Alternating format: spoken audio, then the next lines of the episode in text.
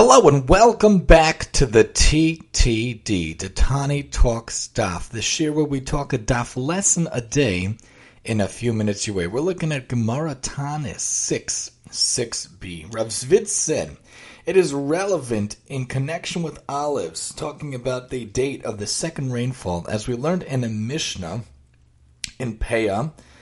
When is everyone, even the wealthy, allowed to collect leket shechacha and Peah? After the rummagers have gone through the field. Rummagers, the notes point out, is from the root mashash, field. This term refers to a certain group of poor people defined in the Gemara later on, who search through the field in a particularly thorough fashion. Once they have worked through the field, the other people, the other poor people, give up hope of finding anything, as Rashi points out. So once these rummagers have gone through the field, then they can other people can go. One of the wealthy allowed to take the pe- the peyrot and the olelos. After the poor have gone through the vineyard, returned and gone through it again. The notes point out that then the poor despair of finding anything more, as Rashi points out. And when are the wealthy allowed to collect the shechacha and Pei of olives? The notes point out Shecha and Pei are the only two gifts allotted to the poor from the produce of trees. Shecha is whatever is forgotten by the farmer, and Pei is the corn that's supposed to be left for the poor of the field. So one of the wealthy allowed to get the Shecha and Pei of the olives after the second rainfall. After that time, it is presumed that everything has already been collected, as Rashi points out. And then the Gemara says, what is meant by the rummagers? Rav Yochanan said, elderly people who walk with the cane. Reish Lakish said, those who glean after the gleaners. So those who walk slowly examine the ground more carefully than others, Rashi points out. Or Rashi says, a father and son who work together as a team. Father goes first, the son follows to pick up whatever the father leaves behind. Once they have passed through the field, no one else bothers to glean.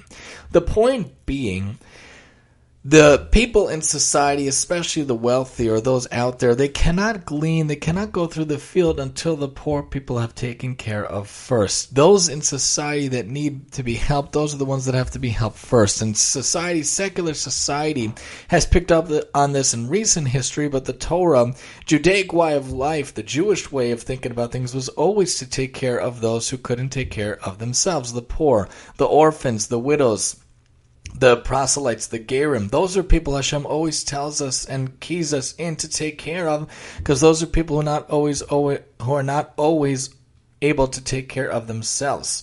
We have to make sure as Hanukkah comes upon us in a couple of weeks to think about those out there who might need some help. You know, a lot of secular society has the coat drive, but already Yad Leah came to our town already weeks ago after the holidays of the fall to make sure that everyone has their coats and their clothing for especially the winter cold season. But those people, there are some people who might not have toys or games or gifts, even though some families might not give every night. We're trying to actually cut down this year and switch to activities instead of games. But bli neder, but it's good to think of and it's important to think of who should be on your mind first before you buy a thousand things for your family or for those literally around you think about how we can help others how we can help those around us i know the shul the local shul in our town has a, a toy donation drop off a lot of times Chai lifeline and other organizations try to make sure to give to kids that are needy that can't have. But as the Gemara teaches us, who should be first? Who should be allowed to go first, especially with lechet, like at Shechar and Pei in the fields, in the homes and through the holidays, especially Hanukkah, which is my favorite of the whole year. How do we keep in mind everyone around us and make sure they are taken care of first before we go on to get things for ourselves? So keep in mind, keep them in your hearts, keep them in your ability to give generously, whether toys or money or time or resources or the like, and then everyone hopefully will have a wonderful, wonderful time as well. Join us next time as we talk Tanis 7 here on the TTD.